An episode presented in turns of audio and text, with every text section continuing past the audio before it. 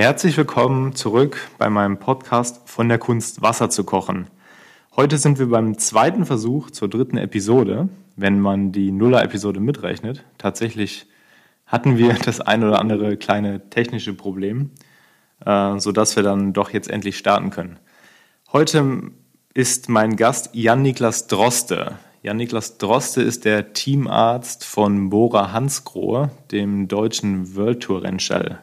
Schönen guten Abend, Jan Niklas. Ja, guten Abend, Sebastian. Ich freue mich und hoffe, dass wir jetzt äh, flüssig durchkommen. Dass wir jetzt, genau, dass wir jetzt vernünftig loslegen können. Das ist jetzt ja, ich glaube, mittlerweile unser hundertster Versuch. Ähm, wir hatten sogar letzte Woche mal äh, komplett abbrechen müssen, weil die Technik einfach gestreikt hat. Äh, nichtsdestotrotz bin ich jetzt umso zufriedener, dass wir äh, jetzt zusammengefunden haben und loslegen können. Zuallererst ähm, habe ich nach meiner letzten Episode mit dem Andreas Kleiber von Kendall sehr, sehr viel Feedback bekommen, worum ich ja auch äh, gebeten hatte. Unter anderem ähm, hat man mich darauf hingewiesen, dass man vielleicht, bevor man mit dem Gast anfängt, so richtig in, in die Radsportsache oder in die, in die Fahrradsache einzutauchen, ähm, einfach mal eine allgemeine Frage zu stellen, um ähm, ja mal so auch ein Gefühl dafür zu bekommen. Und ähm, das Witzige an der Sache ist, mein heutiger Gast ähm, wohnt aktuell in Hamburg. Ich glaube, seit wie vielen Jahren bist du jetzt da? Äh, seit Anfang 2017. Mhm. Dann kommen wir nämlich jetzt auch schon zu meiner ersten Frage. Ähm, Franzbrötchen oder Fischbrötchen? Äh, hängt von der Tageszeit ab und äh, was man davor gemacht hat. Okay. Sonntagmorgens definitiv das Fischbrötchen. Ja, gut. ich muss sagen, ich würde, glaube ich, äh, für alles in der Welt, äh, oder ich würde alles in der Welt stehen lassen für ein Franzbrötchen. Also, wenn man mich fragt, was ich mit Hamburg verbinde, und da muss ich dazu sagen, dass ich Hamburger Wurzeln habe, äh, Franzbrötchen sind für mich ganz oben. Also da gibt es wenig Sachen, die, die da noch drüber stehen. Aber gut. Okay, ja, ich hatte es ja gerade eben schon mal kurz angeschnitten. Du bist der, der Teamarzt vom einzig deutschen World Tour Rennstall Bora Hansgrohe äh, wo unter anderem auch äh, Peter Sagan fährt. Und witzigerweise, ich hatte das äh, bis, ich glaube, vor zwei, drei Jahren gar nicht so direkt auf dem Schirm, weil der Name ja Niklas Droste war für mich eigentlich eher in Verbindung mit meinem ehemaligen Rennstall, also sprich für das MLP-Radteam. Da bist du 2013 gefahren. Das ist äh, 2012, Entschuldigung, genau.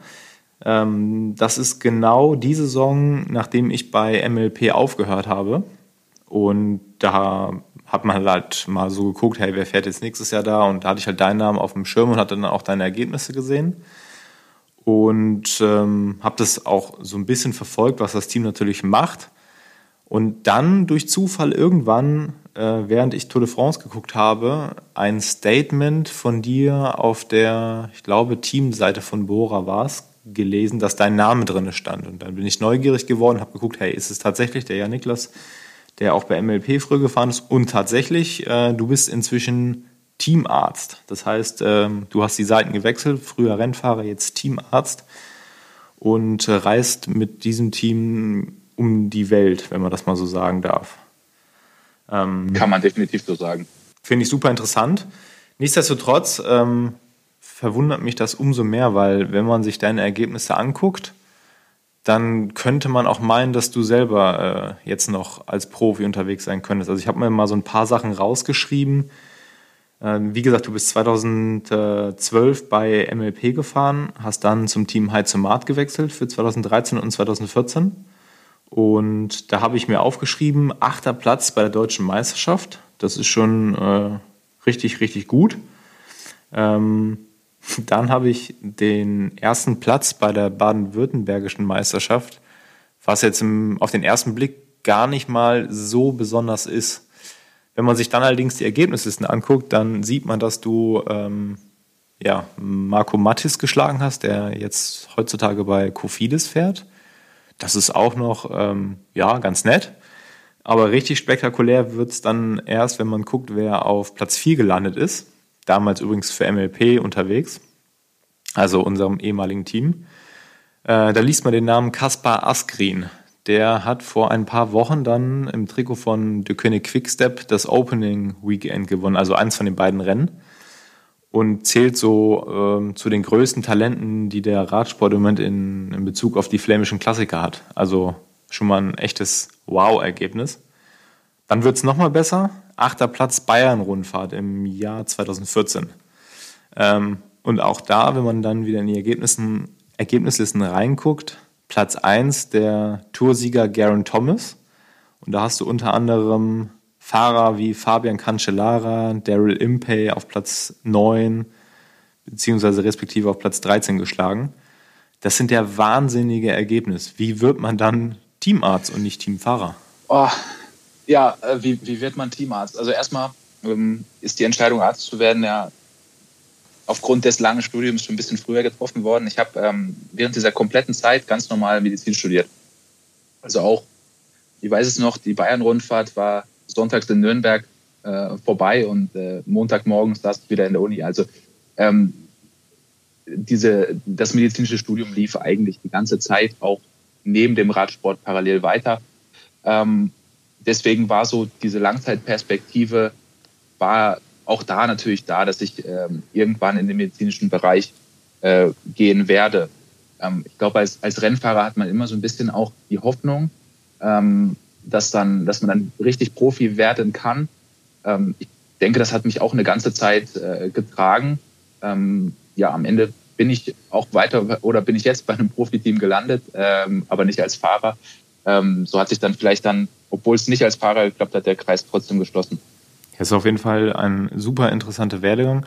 Ähm, was für eine Fachrichtung hast du dann da, ähm, also in welche Fachrichtung in der Medizin hast du dann belegt? Ähm, ich bin jetzt äh, in Hamburg ähm, in einem Klinikum und wir machen ähm, Rehabilitation, Prävention und interdisziplinäre Sportmedizin. Also thematisch passt das schon ganz gut zu dem, was wir, was wir auch äh, mit dem Team machen, was Sportmedizin auf dem Level auch an Anforderungen hat.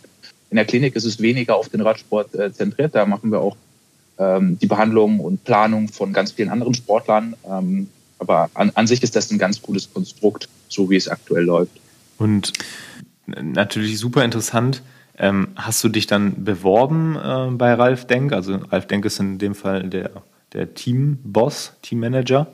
Ähm, oder wie ist das abgelaufen? Ähm, also das war nie mein, mein Ziel, Radsportarzt zu werden. Das war, also das, das war vielleicht, also ich kann mich zumindest nicht daran erinnern, vielleicht mag das mal an irgendeinem ähm, Abend äh, beim Abendessen Thema gewesen sein, aber ich kann mich da nicht aktiv dran erinnern, dass ich das irgendwann in Erwägung gezogen habe. Eigentlich hatte ich mir ganz andere Sachen vorgestellt, die ich dann, wenn ich mein Studium abschließe, ähm, ja angehen werde. Ähm, und dann habe ich zu der Zeit in, in Stuttgart gelebt und äh, lag im Freibad und dann hat das Telefon geklingelt. Das war dann das, äh, das Büro von äh, Bora Argon 18 damals und äh, die haben mich gefragt, ob äh, wir nicht mal sprechen wollen und äh, ja, so hat das ganz unverbindlich angefangen und dann äh, ja, war das der Startschuss zu der Zusammenarbeit mit dem Team. Äh, ich warte auf den Anruf von Ralf Denk bis heute noch. Zwar nicht als Teamarzt, ja. aber ja, es ist ja, äh, wenn du das so erzählst, es äh, hört sich jetzt erstmal witzig an, so dann hat das Büro von Ralf Denk angerufen. Ähm, natürlich für, die, für, für viele ähm, Athleten in, in dem damaligen Alter sicherlich der absolute Supertraum äh, für das einzige World Tour äh, Team irgendwie oder da einen Vertrag zu bekommen. Ob jetzt als Arzt natürlich nochmal eine andere Sache, aber oder als Fahrer. Ähm, wie muss man sich denn deinen Alltag vorstellen? Das heißt, bist du jetzt wirklich dann rund um die Uhr für das Team zuständig und wenn Peter Sagan jetzt einen Schnupfen hat oder Pascal Ackermann, dass die dann sagen, ähm, wir rufen dich jetzt an und, oder wir kommen jetzt mal vorbei oder wie, wie muss man sich das vorstellen? Weil die meisten Leute da draußen, klar, Teamärzte sind aus dem Fußball irgendwie bekannt, da gibt es ja ein, zwei bekannte Namen. Aber so ein Teamarzt im Radsport ist ja schon eher, dass man sich da nicht so viel drunter vorstellen kann. Weil so ein, so ein Radsportteam muss man, glaube ich, auch für die Leute, die da jetzt nicht so tief drin sind, auch mal sagen, ähm, ihr habt ja zwar klar einen, ja, einen Ort, wo, wo das Team beheimatet ist, aber da wohnt ja letztendlich keiner von den Fahrern. Das heißt, ein Peter Sagan wohnt irgendwo in Monaco, glaube ich. Pascal Ackermann, wenn ich es richtig weiß, irgendwo in der Pfalz. Ähm, teilweise in Berlin, wo auch immer. Also ihr seid, seid letztendlich über, über ganz Europa verteilt dann ist das ja super schwierig, ähm, da als Arzt zu agieren. Oder wie, wie funktioniert das? Ja, eigentlich hast du es schon ganz gut zusammengefasst. Ähm, wir haben halt das Problem im Radsport, dass wir dezentral organisiert sind. Also wir haben unsere Teambasis, das ist ähm, für die Logistik ganz, ganz entscheidend, aber das, was sich in den Teamaktivitäten abspielt, ist halt äh, weltweit verteilt. Also die Rennen sind weltweit, Trainingslager finden auch äh, über ganz Europa verteilt statt und auch unsere Sportler leben halt an ihrem jeweiligen Wohnort. Und ähm, entsprechend ist es nicht so, dass ich ähm, wie im Fußball ähm, irgendwo meine Praxis habe und wenn sich jemand im Training verletzt, ähm, dann kommt er eben in die Praxis und man schaut sich das an. Ähm, auch das kann man in Frage stellen, äh, ob das das richtige Konzept ist, aber ähm, diese, diese Möglichkeiten haben wir im Radsport gar nicht.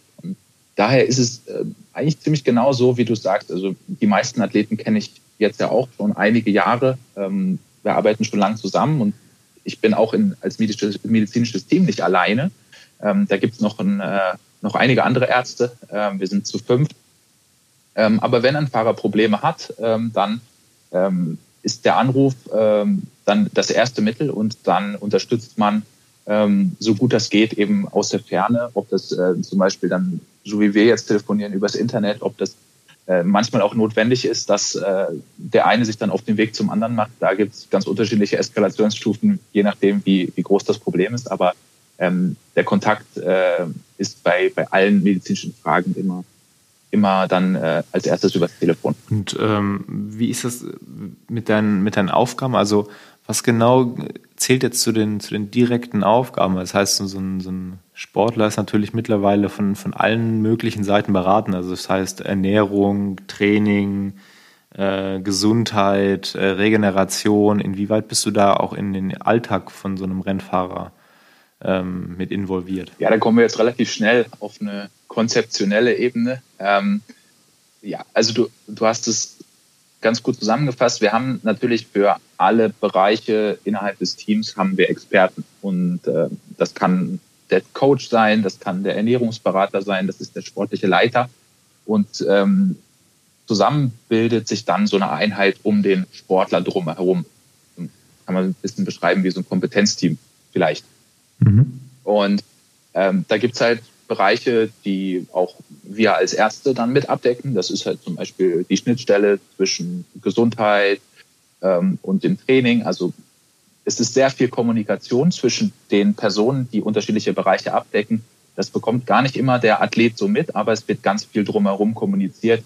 Ähm, es gibt ganz viel Planung und, und Steuerung. So ganz allgemein ist es so, dass ähm, dieser, dieser Fall, dass jemand einen Schnupfen bekommt, das ist ja eigentlich dann der Moment, wo wir ganz klassisch dieses Arztbild, was wir, was wir alle kennen, ich bin krank und dann gehe ich halt zum Hausarzt.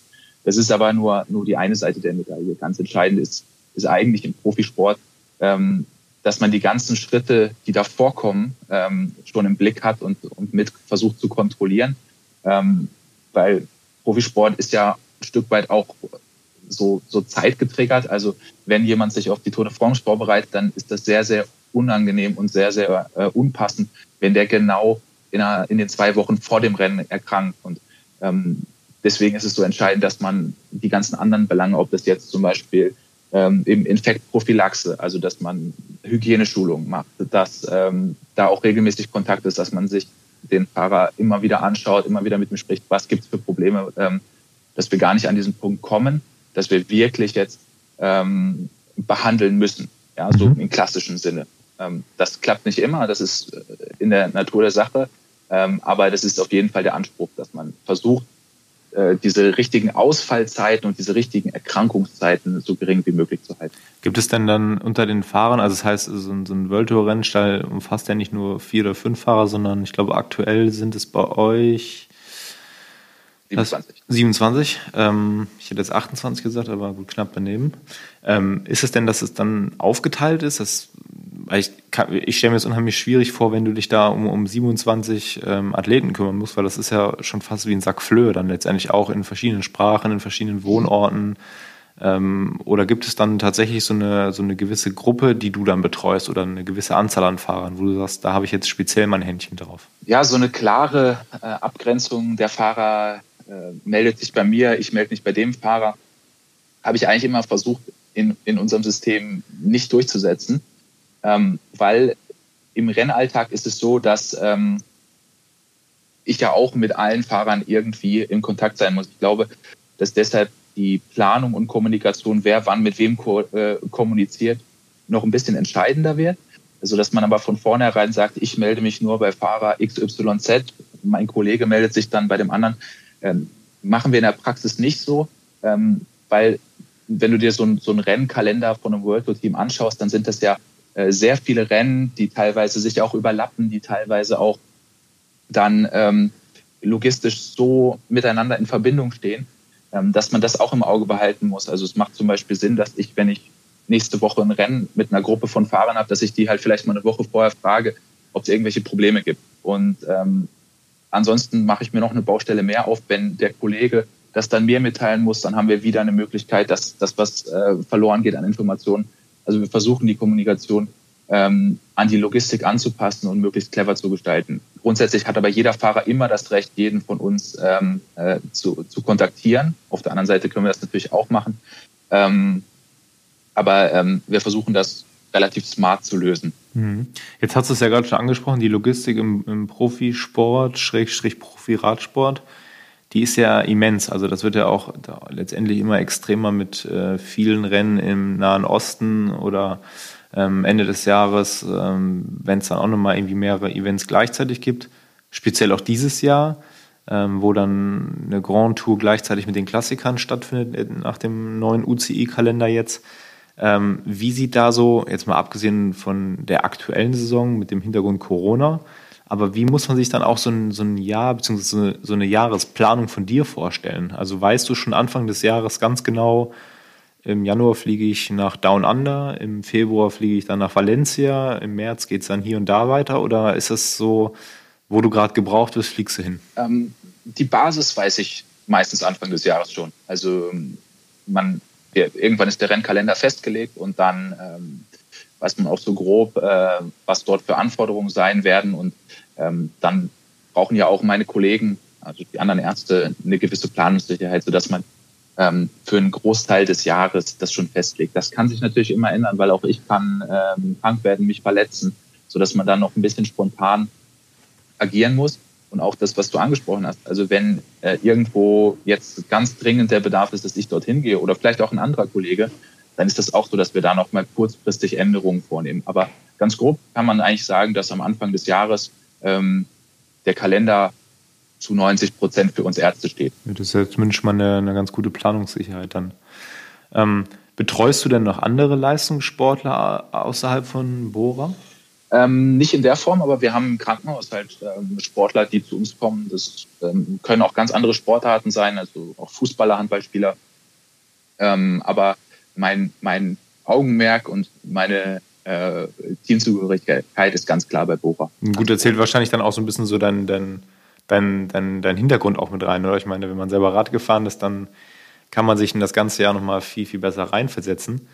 Ähm, was mich an der Stelle interessieren würde, ich meine, wenn ich zum Beispiel jetzt im Sommer ähm, vorm Fernseher sitze mit meiner Freundin und wir gucken Tour de France, beziehungsweise ich gucke Tour und sie muss mitgucken, ähm, dann sieht man ja auch hin und wieder mal einen Sturz und ich gehe da ganz anders emotional mit um, als, als sie das macht. Also ähm, wie ist es bei dir? Stumpft man da auch dann mit der Zeit ab? A, weil du den Radsport-Hintergrund hast, sprich, du bist selber mal äh, Rennen gefahren und hast sicherlich mal auf der Nase gelegen oder ähm, weil du halt auch schon viel gesehen hast. Wie verhält sich das? Oh, das ist eine ganz schwere Frage.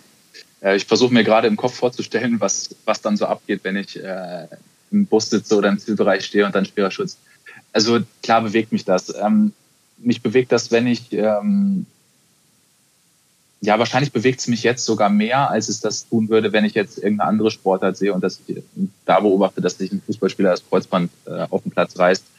Weil natürlich ist das, ist das mein Job und das ist auch nicht, dass ich dann durchdrehe oder mich das ähm, nervös macht, aber man darf ja nicht vergessen, ähm, ganz viel Basis von dem, wie, wie die Interaktion mit dem Sportler ist, äh, basiert ja auf Vertrauen und auf dieser, auf dieser intensiven Zusammenarbeit und äh, na klar ist es ist es nicht schön, wenn ich sehe, dass sich jemand verletzt. Also das ähm, ist aber eine ganz andere Komponente. Das hat viel weniger mit äh, der beruflichen Beziehung zu tun, als das natürlich ähm, auch ähm, über, über die intensive Zusammenarbeit man Mitgefühl hat. Und Empathie ist ja im ärztlichen Beruf sowieso äh, keine ganz schlechte Komponente, aber das spürt man schon. Also das, das tut einem natürlich dann auch weh. Man ist das, man, das ist nicht so, dass mich das ärgert, ja, aber ähm, ich kann dann schon das mitfühlen. Mhm.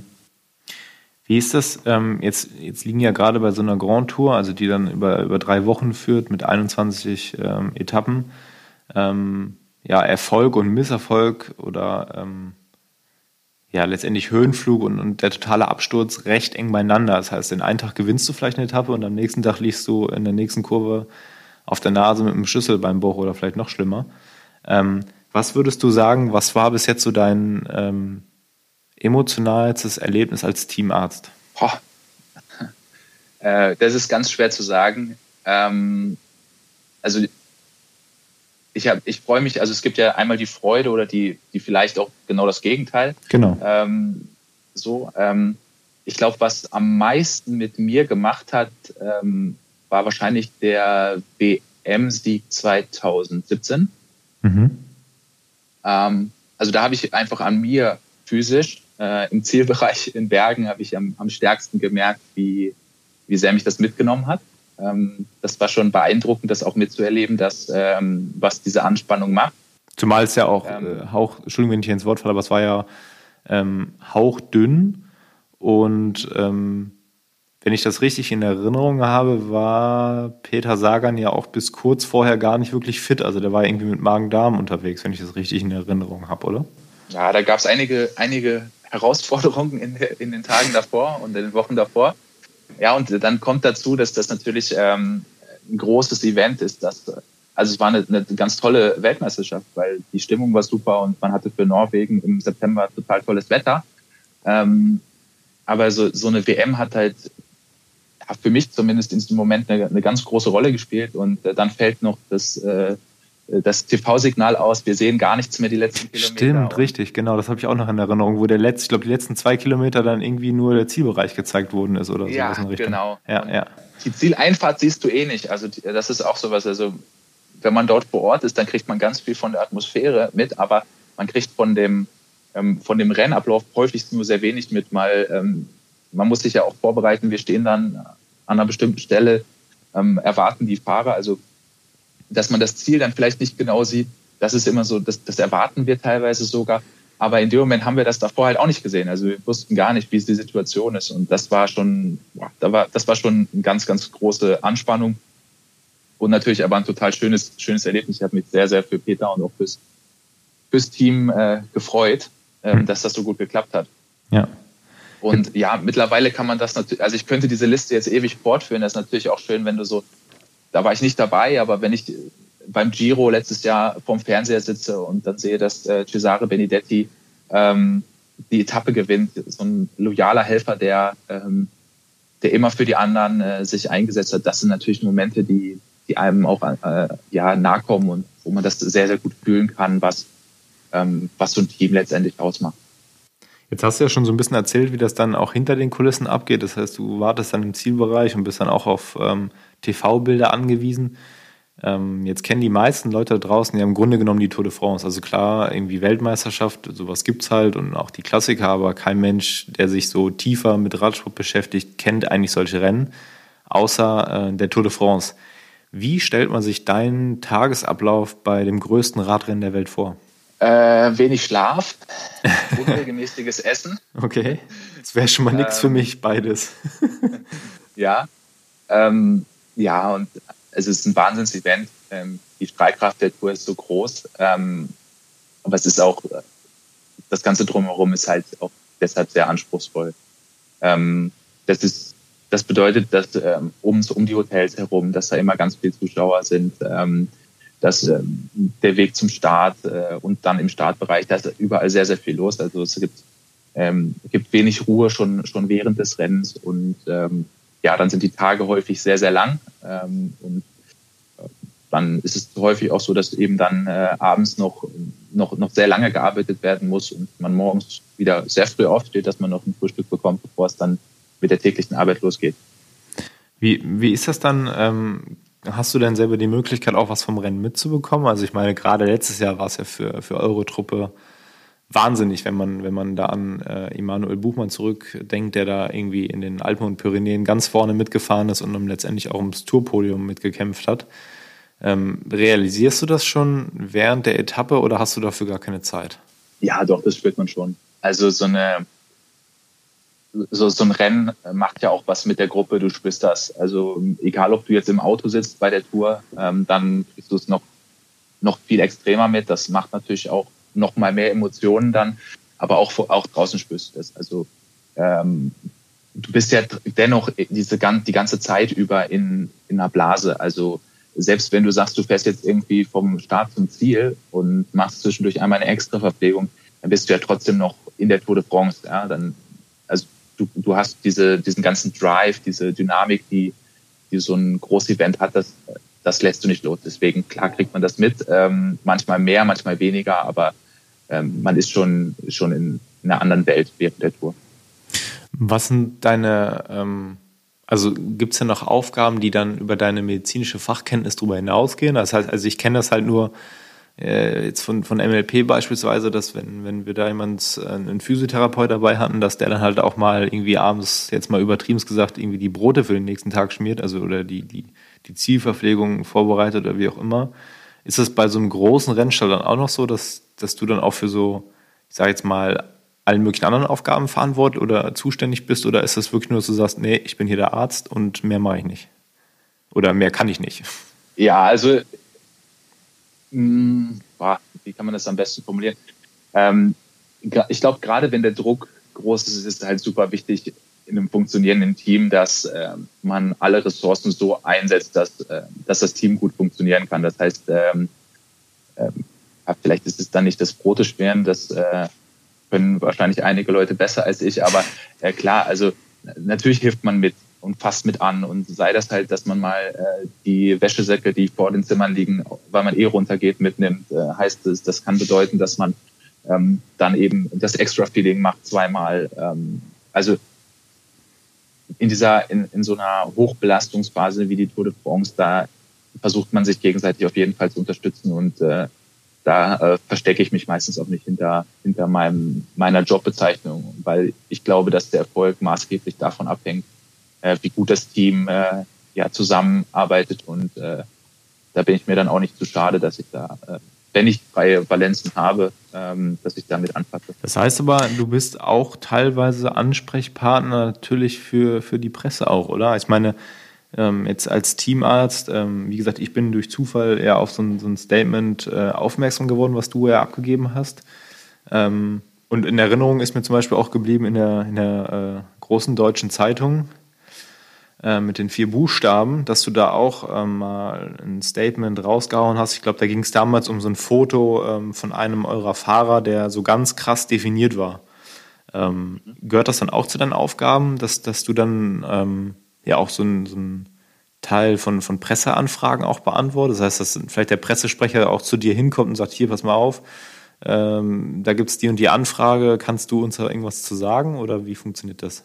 Ja, wenn dann genau auf diesem Weg. Also ähm, da haben wir ja Experten bei uns im Team, die, ähm, die sich damit beschäftigen, was für Anfragen kommen. Und äh, wenn das eine Anfrage ist, die jetzt ähm, vielleicht in dem Moment am besten von, vom Mediziner beantwortet werden können, dann, äh, dann läuft es genauso auf dem Weg, dass, dass unser Pressesprecher das koordiniert. Und dann ja, gehört das dazu. Gut. Ähm, das fand ich jetzt auf jeden Fall schon mal alles sehr, sehr interessant, so was auch mal hinter den Kulissen von so einem Rennstall vor sich geht, auch gerade im Rahmen von so einer Tour de France. Ähm, jetzt haben wir natürlich auch super viele Leute, die, die zuhören, die jetzt, wie gesagt, gar nicht so tief in diesem Radsport-Ding drinne sind. Ähm, da hätte ich jetzt noch ein, zwei Fragen, die mich auch so mal persönlich interessieren würden. Ähm, was würdest du sagen, Radsport als Leistungssport, jetzt vielleicht nicht ganz so extrem wie eine Tour de France, aber schon ambitioniert, ist das gesund oder ist es schon eher Gift für den Körper? Jetzt rein aus medizinischer Sicht. Diese Diskussion hast du ja in jedem Leistungssport immer. Ne? Genau. Ähm, also da, da, da, müssen wir uns nichts vormachen. Also ähm, ich glaube, dass der Radsport aufgrund der Art des Bewegungsmechanismus äh, noch einer der verträglichsten ist. Ähm, in allem, wenn wir in Extreme kommen, hat das natürlich auch Schattenseiten. unser Ziel ist immer, und das haben wir mal in unserem medizinischen Team formuliert, unser Ziel ist es, möglichst viele Fahrer äh, in mindestens genauso einem guten Gesundheitszustand ähm, irgendwann wieder in die Freiheit oder in den Ruhestand äh, zu schicken, als äh, ja, ja, ja, wie sie bei oder wie sie zu uns gekommen sind. Und das ist auch so ein bisschen die Maxime. Also wir wollen, wir wollen natürlich nicht, äh, nicht mit dem, was wir tun, den Fahrern schaden. Also ich habe schon das Gefühl, dass ähm, durch die deutlich ähm, clevere Gestaltung von Training, von Belastung und Entlastung, ähm, dass das auch, dass das auch viel mehr im Fokus steht. Also was, was ist eigentlich gut oder was muss überhaupt sein, um zu tolerieren und was ist vielleicht aber auch zu viel. Und da äh, ist schon durch, durch ganz viele Augen aus ganz vielen verschiedenen Bereichen ist da immer ein Auge drauf, dass, ähm, dass das nicht wirklich äh, großartig schädigend ist. Aber klar, ähm, auch zum Radsport gehören äh, schwere Stürze, zum Glück nicht immer, aber ähm, das kann passieren. Ähm, und wir sind ja definitiv außerhalb des normalen Gesundheitsbereiches in, in der sportlichen Belastung. Aber das heißt nicht gleichzeitig, dass das jetzt schlecht ist für die, für, für die langfristige Gesundheit. Ja. Fährst du selber noch Fahrrad? Äh, ja, so oft ich es schaffe. ähm, dieses Jahr bin ich jetzt ja ähm, unerwarteterweise relativ lange in Hamburg gewesen. Also ich kann mich nicht erinnern, dass ich jemals in den letzten Jahren so lange zu Hause war. Ähm, das ist auf der einen Seite sehr schön, auf der anderen Seite fehlen mir natürlich auch äh, die Jungs und, und Mädels vom Team. Ähm, und wenn ich zu Hause bin, versuche ich regelmäßig auch mal das Rad zu nehmen und ein bisschen an der Elbe zu fahren. Wobei, also gut, Radweg an der Elbe, das, ähm, das ist ja eine, echt eine angenehme Sache. Aber wie gesagt, ich bin selber auch des Öfteren in Hamburg, weil ich Hamburger Wurzeln habe und Familie wohnt auch da noch. Ähm, letztes Jahr auf meiner Europa-Bikepacking-Tour auch durch Hamburg durchgefahren.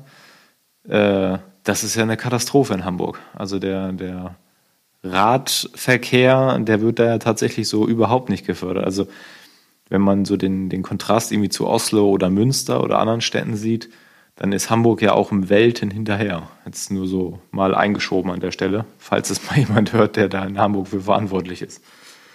Ähm, gut, was mich noch interessieren würde, ich selber bin jetzt auch die letzten Wochen leider, leider äh, ein bisschen verletzt gewesen am Knie. Ähm, Gibt es irgendwas, was du den Leuten da draußen empfehlen würdest, wenn sie verletzt bzw. krank sind? Also ich kenne das selber, ich muss mich da immer sehr, sehr zügeln, um, um nicht wieder viel zu früh ins Training einzusteigen, um irgendwelchen Zielen hinterher zu laufen. Ähm, was würdest du so generell empfehlen? Oder ähm, dass du sagst, Leute, lieber vernünftig auskurieren, ähm, bevor ihr zu schnell anfangt? Beziehungsweise. Ja, ist eigentlich Hast du eine perfekte Antwort eigentlich? Ich wollte gerade sagen, letztendlich habe ich es ja schon selbst beantwortet, aber ich meine, so mit so einem medizinischen Hintergrund ähm, ist das halt irgendwie nochmal, also ich selber versuche mir das dann halt auch immer einzureden, so ja, versuch ruhig zu bleiben, entspann dich, aber ich hatte jetzt, wie gesagt, also ich glaube, sechs Wochen waren es insgesamt hinter mir, wo ich mich kaum bewegen konnte mit meinem blöden Knie und äh, da fällt dir dann ja schon irgendwann die Decke auf den Kopf.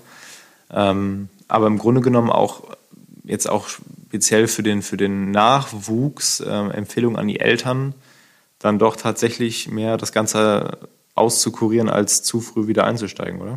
Ja, wir, vielleicht fangen wir mit dem Thema an, was du jetzt, ähm, oder was jetzt nicht in deiner jetzigen Geschichte eine Rolle spielt, einfach dieses Kranksein. Ja? Mhm. Ähm, das ist ja ein Thema, was, was wir alle kennen, ja. Und da lernen wir jetzt ja gerade durch die Corona-Zeit auch nochmal neu. Also ich kenne ganz viele, die auch, wenn sie krank sind, sagen, ah ja, aber Arbeiten geht ja noch und so. Und das ist, kann man diskutieren, ähm, macht meistens halt nicht wirklich Sinn. Und ähm, jetzt geht es ja um Sport. Und was ist denn eigentlich der Sinn, warum ich Sport treibe? Also ich tue was für mich, ich tue was für meine Gesundheit, ich möchte mich körperlich fit halten. So. In dem Moment, wo ich krank bin, ist doch eigentlich aber der Fokus des Körpers was ganz anderes.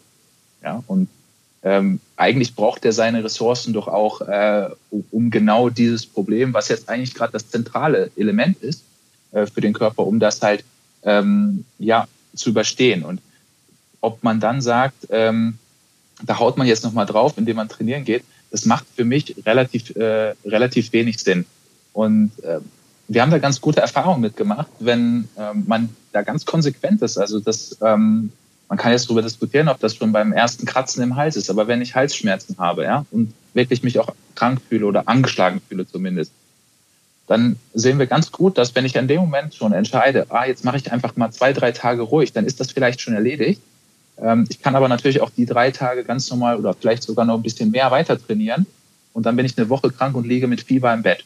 Und wenn man sich dann am Ende anguckt, äh, wenn ich dann einen Zeitraum 14 Tage später angucke, dann kannst du sagen, gut, du hast drei Tage wenig gemacht und hast deinem Körper ein bisschen mehr Ressourcen gegeben, hast dann aber ganz normal weitermachen können. Auf der anderen Seite hast du fünf Tage schlecht trainiert und bist dann krank geworden, lagst sieben Tage im Bett. Was ist jetzt über den Zeitraum das qualitativ bessere Herangehen? Da sehen wir ganz gut, dass das in, in 90 Prozent der Fälle immer funktioniert, wenn man wenn man dem Körper zum richtigen Zeitpunkt die richtigen Sachen gibt, die er braucht, dass es am Ende auch der, äh, der bessere Weg ist. Ja, ich denke, da hättest du meine etwas doch blöd formulierte Frage nicht besser beantworten können. Also ich glaube, das bringt es super gut auf den Punkt. Und äh, da gibt es wahrscheinlich draußen eine Menge Leute, die sich das äh, zu Herzen nehmen sollten. Mir natürlich eingeschlossen. Gut, ja, ähm, das war auf jeden Fall alles super interessant und äh, informativ einfach mal zu hören, wie es hinter den Kulissen so bei, bei Bora beziehungsweise im, im Profi-Radsport äh, aus Sicht eines Arztes abläuft.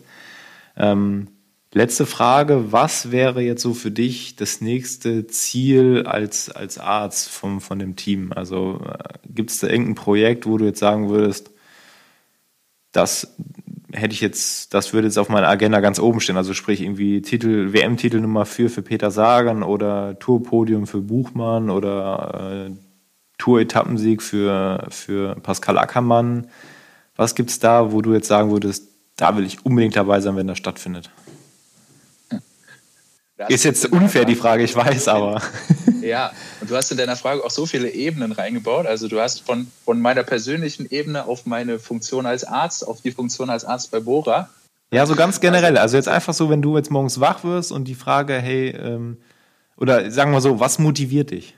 Oh, das ist eine, das ist eine sehr gute Frage. Ähm, und also vielleicht kann ich sagen, also ähm, ich fühle mich, ich fühle mich sehr, sehr äh, zu Hause ähm, beim Team Bora Hans Grohe. Mhm. Und deshalb ähm, bin ich von meiner ähm, Motivation sehr weit weg von Ergebnissen. Also das ist, ich finde das total schön und ich freue mich über jedes Ergebnis, ich freue mich über jeden Erfolg, aber ähm, ich, sehe ganz andere Aspekte. Das ist zum Glück kann ich das auch in meinem Job äh, so sehen, aber für mich ähm, spielen ganz andere Faktoren ähm, eine viel zentralere Rolle. Das ist zum Beispiel ähm, wie, wie schön die Entwicklung dieses Teams ist, ja, oder wie dieser Zusammenhalt in der, in der, in der Gruppe ist und was das an Synergien freisetzt. Ähm, fürs Ergebnis gibt es ja zum Glück andere, andere Berufsgruppen, die dafür äh, viel mehr verantwortlich sind als ich. Ich versuche nur die Rahmenbedingungen, dass alle gesund sind, irgendwie zu sichern. Und deshalb ähm, meine Motivation ähm, ist, dass ähm, ja wir, wir diesem Weg der, der ja eine, sehr schöne Entwicklung hatte über die letzten Jahre, dass man äh, dem treu bleibt, dass ähm, so ein solides Projekt wie das, äh, das Projekt von Ralf denkt, dass das weitergeht und dass ähm, ja man diese diesen Spirit, der daraus entstanden ist, dass der, äh, dass der weiter wächst und ähm, dass daneben halt oder da, dadurch vielleicht halt auch die, die Erfolge, die, die ähm, dann das, das Sahnehäubchen sind, äh, weiter abfallen. Aber ich würde das nicht an einem Event festmachen oder an einer Sache. Ich freue mich da über diesen ganzen Trend und diese ganze Entwicklung und wie sich das zusammenfügt. Ähm, das ist das Schöne zu sehen. Ja, das hört sich auf jeden Fall auch wirklich nach einem richtigen Team an. Also nicht nur irgendwie zusammengewürfelt, sondern tatsächlich auch das, was ihr so nach außen hin ausstrahlt, dass es auch wirklich so gelebt wird. Das hört man dann doch ja ganz gerne. Und ich denke auch gerade in der heutigen Zeit beziehungsweise in der, in der aktuellen Corona-Situation natürlich auch ein äh, super wichtiger Schlüssel für einen guten Zu Zusammenhalt im Team, ähm, auch in Bezug dann auf kommende, hoffentlich stattfindende Wettkämpfe. Ähm, wie ist das? Sieht man dich dieses Jahr, wenn sie stattfindet bei der Tour? Das äh, ist, ist auf jeden Fall der Plan. Ähm, ähm, also wir hoffen, dass das alles funktioniert und dann gehe ich auch davon aus, dass ich, äh, dass ich wieder ein paar, paar Wochen in Frankreich bin, ja. Super. Bevor du nach Frankreich fährst, komme ich wahrscheinlich nochmal nach Hamburg auf ein Franzbrötchen bzw. auf ein Fischbrötchen. Ähm, mit diesen Worten möchte ich mich jetzt auch nochmal recht herzlich bei dir bedanken für deine Zeit, die du äh, wahrscheinlich in fünffacher Ausführung hier für diesen Podcast investieren musstest, weil wir eine, einige technische Probleme hatten. Ähm, wie gesagt, vielen, vielen Dank. Und es hat mir sehr viel Spaß gemacht und ich hoffe, dass es nicht der letzte Podcast war. Vielen, vielen Dank und äh, einen schönen Abend. Ja, liebe Zuhörer, das war die äh, dritte Episode, die wir aufgenommen haben. Und ähm, ich habe tatsächlich äh, nach der letzten sehr, sehr viel Feedback bekommen. Bin auch von der einen oder anderen Person darauf hingewiesen worden, dass ich hätte erwähnen sollen, wo man mir das Feedback schicken soll. Also nicht nur über Social Media, sondern auch mal genauer darauf hinzuweisen, wo. Ihr könnt mir euer Feedback sehr, sehr gerne über meine Instagram-Seite sepp-breuer, also Unterstrich Breuer schicken oder über LinkedIn beziehungsweise über E-Mail s.breuer at hotmail.de und über jedes Feedback würde ich mich da wirklich sehr, sehr freuen. Gut, dann wünsche ich euch allen noch einen angenehmen Tag und bis zum nächsten Mal.